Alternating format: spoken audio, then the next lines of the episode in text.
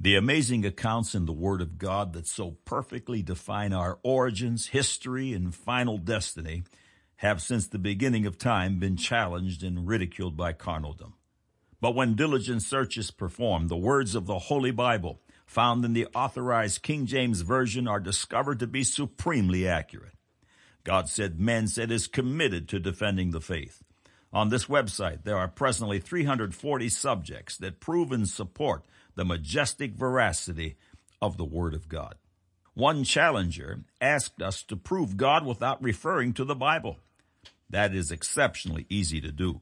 But the real challenge is to define who God is through the scriptures and to prove that the living God authored the scriptures and that they are his inerrant word and that he will hold all men accountable to it at a soon coming, very soon coming judgment day. When this holy word is proven in the mind of the believer, it becomes a definitive of all things. Who God is, who we are, why we need a Savior, who this Savior is, what's required of us, the outcome of obedience versus disobedience, and so much more. Psalms 138 verse 1 and 2. I will praise thee with my whole heart. Before the gods will I sing praise unto thee. I will worship toward thy holy temple and praise thy name for thy loving kindness and for thy truth, for thou hast magnified thy word above all thy name. God's word is lifted above all, even above his own name, God, and certainly above all the names of the world's false gods. Proving the Bible to be the inerrant word of the living God is the real challenge, and those who perform the due diligence will be satisfied that it is true and righteous altogether, true spiritually, true scientifically, true academically, true socially, true politically, just true, true, true. Are you ready to embrace the truth? Are you ready for the answers to all of your questions? Today is your day of salvation. Click on the Further with Jesus for the immediate glorious solution now for today's subject. God said Genesis chapter 2, 16 and 17, and the Lord God commanded the man saying, of every tree of the garden thou mayest freely eat, but of the tree of the knowledge of good and evil thou shalt not eat of it, for in the day that thou eatest, thereof thou shalt surely die. God said Genesis 3, 22 through 24. And the Lord God said, Behold, the man is become as one of us, to know good and evil. And now, lest he put forth his hand, and take also of the tree of life, and eat and live forever.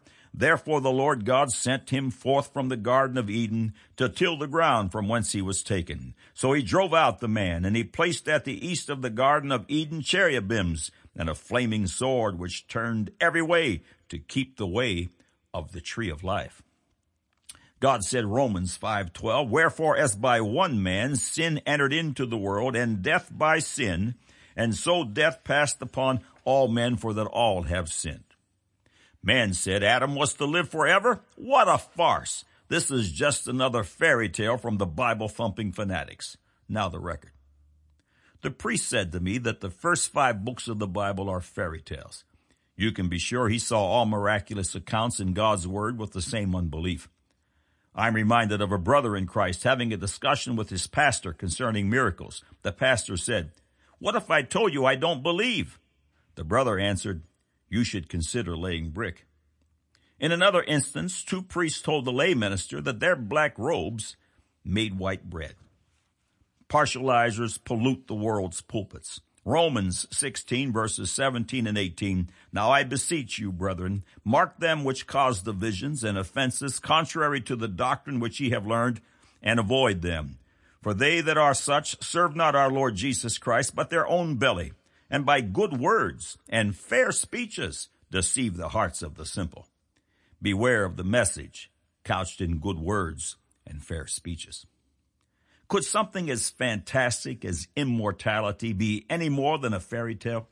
Is there some historic trail or scientific knowledge that establishes or points to such a concept?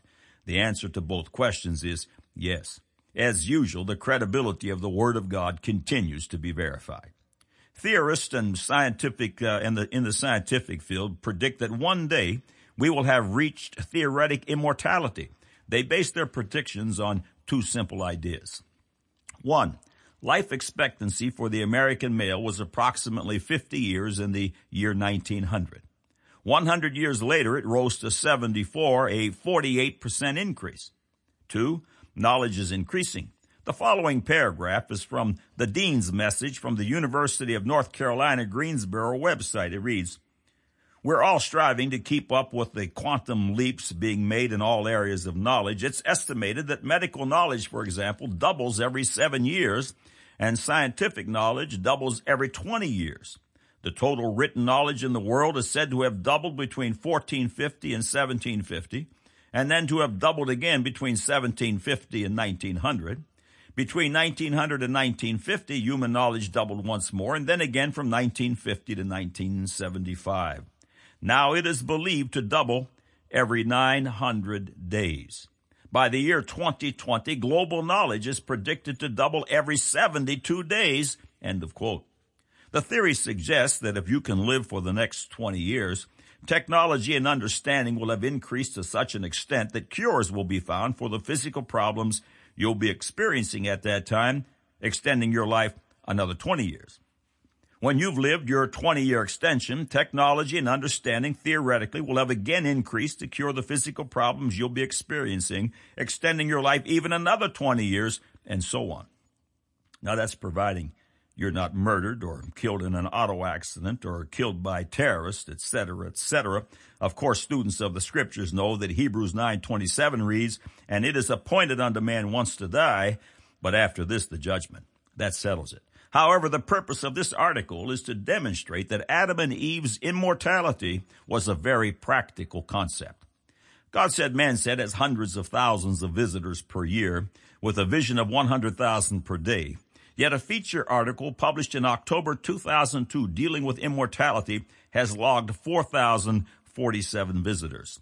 The information in this article is seismic, and new information has since been published, gaining serious global traction for the concept. Foundational information from the God Said Man Said article, Adam Was to Live Forever, is needed to place the new discoveries concerning immortality into the biblical perspective.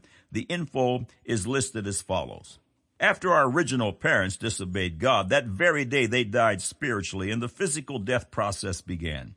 The Bible dubs it the law of sin and death, Romans 8 2, while science calls it the second law of thermodynamics. From the original plan to live forever, man's lifespan prior to Noah's flood dropped to 911 average years. See dinosaurs on this website. After the flood, the average lifespan is recorded to be 120 years. See 120 years on this website and drops even further to the psalmist record, Psalms 90:10, of three score and 10 years or 70 years. This is very interesting when you consider what science has discovered concerning why we age. One scientific rationale on aging that carries serious credibility is called the somatic mutation theory. Authors Morris and Clark define it. A somatic mutation is a sudden random change in the structure of a cell of a body.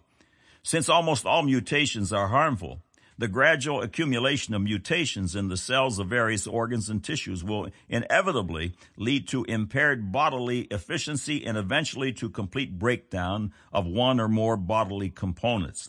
Keep in mind that nearly all mutations are a product of ultraviolet rays from the sun found during recent scientific research delving into why we die was this discovery. At the end of every chromosome is a long strand of DNA called a telomere. Every time the cell divides, its DNA strand shortens until there is none left. At this point, the cell begins to age and die. Now keep in mind that DNA can be killed only by bacteria and ultraviolet radiation from the sun. And if I had to guess, I would suggest that most bacteria is also a result of UV rays. I've emphasized the concept of radiation and UV rays and the fact that man's lifespan is only one thirteenth of what it was before the flood in order to bring your attention to a critical piece in the puzzle of mortality. Remember, DNA is destroyed by bacteria in UV rays. Prior to Noah's flood, a water canopy existed above the sky encompassing the earth, see 120 years, on this website. During the flood, God opened the windows of heaven and poured rain upon the earth for 40 days and 40 nights. Also, the fountains of the deep were opened. According to scientists, this water canopy, which ancient people knew as the celestial ocean, would have filtered out the UV killer rays from the sun which destroy life. It would have also incre- uh, created, excuse me, a greenhouse effect, causing the whole earth to be of a tropical type climate. Now that the water canopy no longer exists and has been replaced with a one and uh, one and a one half inch thick, approximately ozone layer, the UV rays bombard, uh, bombard the Earth, excuse me, incessantly, contributing in a major way to man's abbreviated 70 year lifespan. A very brief divergence from Adam was to live forever is the following pertinent paragraph from 120 years. In Dr. Reginald Cherry's book, The Bible Cure, the following paragraph is found. Scientists have been trying to unravel the mysteries of aging for decades. In the early 50s, Leonard Hayflick, a scientist at the University of California, San Francisco, discovered a very interesting thing. All human cells are able to reproduce themselves only a certain number of times. This is estimated to be about 50 cell divisions, which Dr. Hayflick estimated would place the human life at between 115 and 120 years. Researchers still don't know what drives this cellular time timetable, but the lifespan of humans seem to be set at approximately 120 years. Researchers can study a culture of human cells as they divide repeatedly until a maximum of 50 to 60 divisions, which equates to 120 years. End of quote. Now back to Adam was to live forever. As an aside, these uh, tremendously long pre-flood lifespans answer many questions. Consider the Neanderthal man, one of the evolutionists' supposed links between ape and man. Because pseudoscience has rejected the Bible and the creation model, the following truth has escaped the followers of pseudoscience. A.L. Gillen writes in his book Body by Design the following. Dr. Jack Cuozzo, a research orthodontist for over 30 years, in his book Buried Alive, explains Neanderthal man's skeletons. His studies show that the human head does not stop growing as we age. Contrasting the measurements of people's heads when they were 19, in their late 40s, and some at age 80, he discovered that the head changed in the following manner. One, the brow ridge came forward. Two, the jaw came forward. Three, the nose got bigger. Four, the chin came forward. Five, the cheeks came forward and flattened out. Six, the teeth came forward. Seven, the back of the head started to point out. Think of a baby's soft head. It is fashioned with cartilage as well as bone. Our skull gradually changes over time from fetus to infant to adolescent to adult. This has been known for some time. But more recently, Dr. Jack Cuozzo has found that our skull continues to change in our old age, and assuming man could live to 150, 200, 300, or even 500 years of age, this pattern of change would produce an individual that looked remarkably like Neanderthal man. Now that we have a modicum of understanding concerning aging and death, let's consider the information that suggests man could possibly have had the ability to live forever. First, let me mention that today's woman begins life with a half a million eggs in her ovaries, and only God knows how many the first woman Eve had, and even whether they could be replenished. Not only was Eve to live forever, but she had the potential to bear many, many children. The Bible does say that Adam and Eve had sons and daughters, but the scriptures do not quantify, although Jewish tradition claims 33 sons and 22 daughters. New research now being conducted by Michael Rose, an evolutionary biologist at the University of California, is focusing on extending life. He experiments with fruit flies. Fruit flies are likely candidates because they reproduce rapidly and make it possible to see the generational effects of their experiments very quickly. In his laboratory, he has managed to double the lifespan of fruit flies, raising a lot of eyebrows. When he was asked how far this life extension could go on, he answered, the flies in my lab could potentially live forever, but of course they don't because they have a high likelihood of dying by accident. When the question shifted to the human lifespan and are there discernible limits, Rose said, not at all. I believe the limit of human lifespan is the limit of human technology. The following excerpt is from the article in U.S. News and World Report titled The Cells of, Immorta- of Immortality. Excuse me. It reads, over the past century, vaccines, antibiotics, and good sanitation have upped the average lifespan uh, expectancy by decades to today's 74 years for men and 79 for women. Now, new understanding of the genes and chemicals involved in aging may not only help humans live far past that age, but more important, may also help people retain health and strength in their latter years. The discovery of biological clocks ticking away in each of our cells and the knowledge of how to reset those clocks open the possibility that a human would never die, at least not from old age. Then again, reiterating information about DNA we discussed earlier, the article continued. But even if everyone were to receive special longevity genes, each cell in the body nonetheless carries the plans for its eventual death right in its DNA. At the end of each chromosome is a long strand of nonsense DNA called a telomere. Each time a cell divides, the strand gets a bit shorter like a burning candle wick. When it runs out, the cell can no longer divide and is left to age and die. But scientists have found that the enzyme telomerase can rebuild the strand over and over again. With the help of this substance, human cells have begun enjoying immortality in a petri dish at the Geron Corporation for more than 200 normal lifetimes. Now don't forget, UV rays and bacteria kill DNA. The following is the lead paragraph in an article in Discover magazine titled Immortal Cells. The clusters of human skin cells uh, basking in a sterile incubator with alarms poised to go off if the level of carbon dioxide drops or the temperature waves from 98.6 degrees appeared to be blessed with eternal youth. Under normal circumstances, skin cells divide about 50 to 70 times and then quickly wither and stop dividing. But after nearly two years in a laboratory at Geron, a Menlo Park, California biotech company, uh, these genetically altered cells are approaching 400 divisions and still show no signs of aging. They just keep multiplying. From the same article, biochemist Cal Harley had this to say. Telomeres are now known to be the clock of cell aging. Telomerase is the enzyme that can rewind the clock. It gives us a way to restore an increased lifespan, a youthful lifespan to aging cells. Romans 8:22 For we know that the whole creation groaneth and travaileth in pain together until now. Isn't it exciting to know that God is preparing to fix it? He begins the fixing process by first purging the world of the ones who have rejected Jesus Christ as their Lord and Savior. He casts them, the sinners and the ungodly, into the lake of fire. This happens at the great white throne judgment. Then God destroys the old contaminated heavens and earth with a loud sound and a fervent heat and replaces it with a new heaven and a new earth where no sin exists.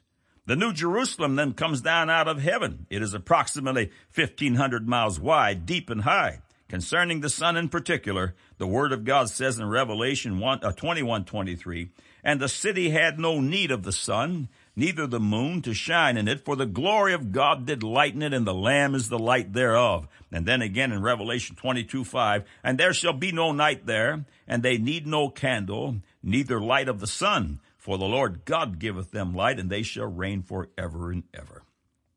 Note the absence of the sun in this eternal equation, the source of ultraviolet death rays. Also note the pure river of water and the tree of life with its fruit and leaves, as recorded in Revelation 22, 1 and 2. And he showed me a pure river of water of life, clear as crystal, proceeding out of the throne of God and of the Lamb. In the midst of the street of it on either side of the river was there the tree of life, which bare twelve manner of fruits and yielded her fruit every month, and the leaves of the tree were for the healing of the nations.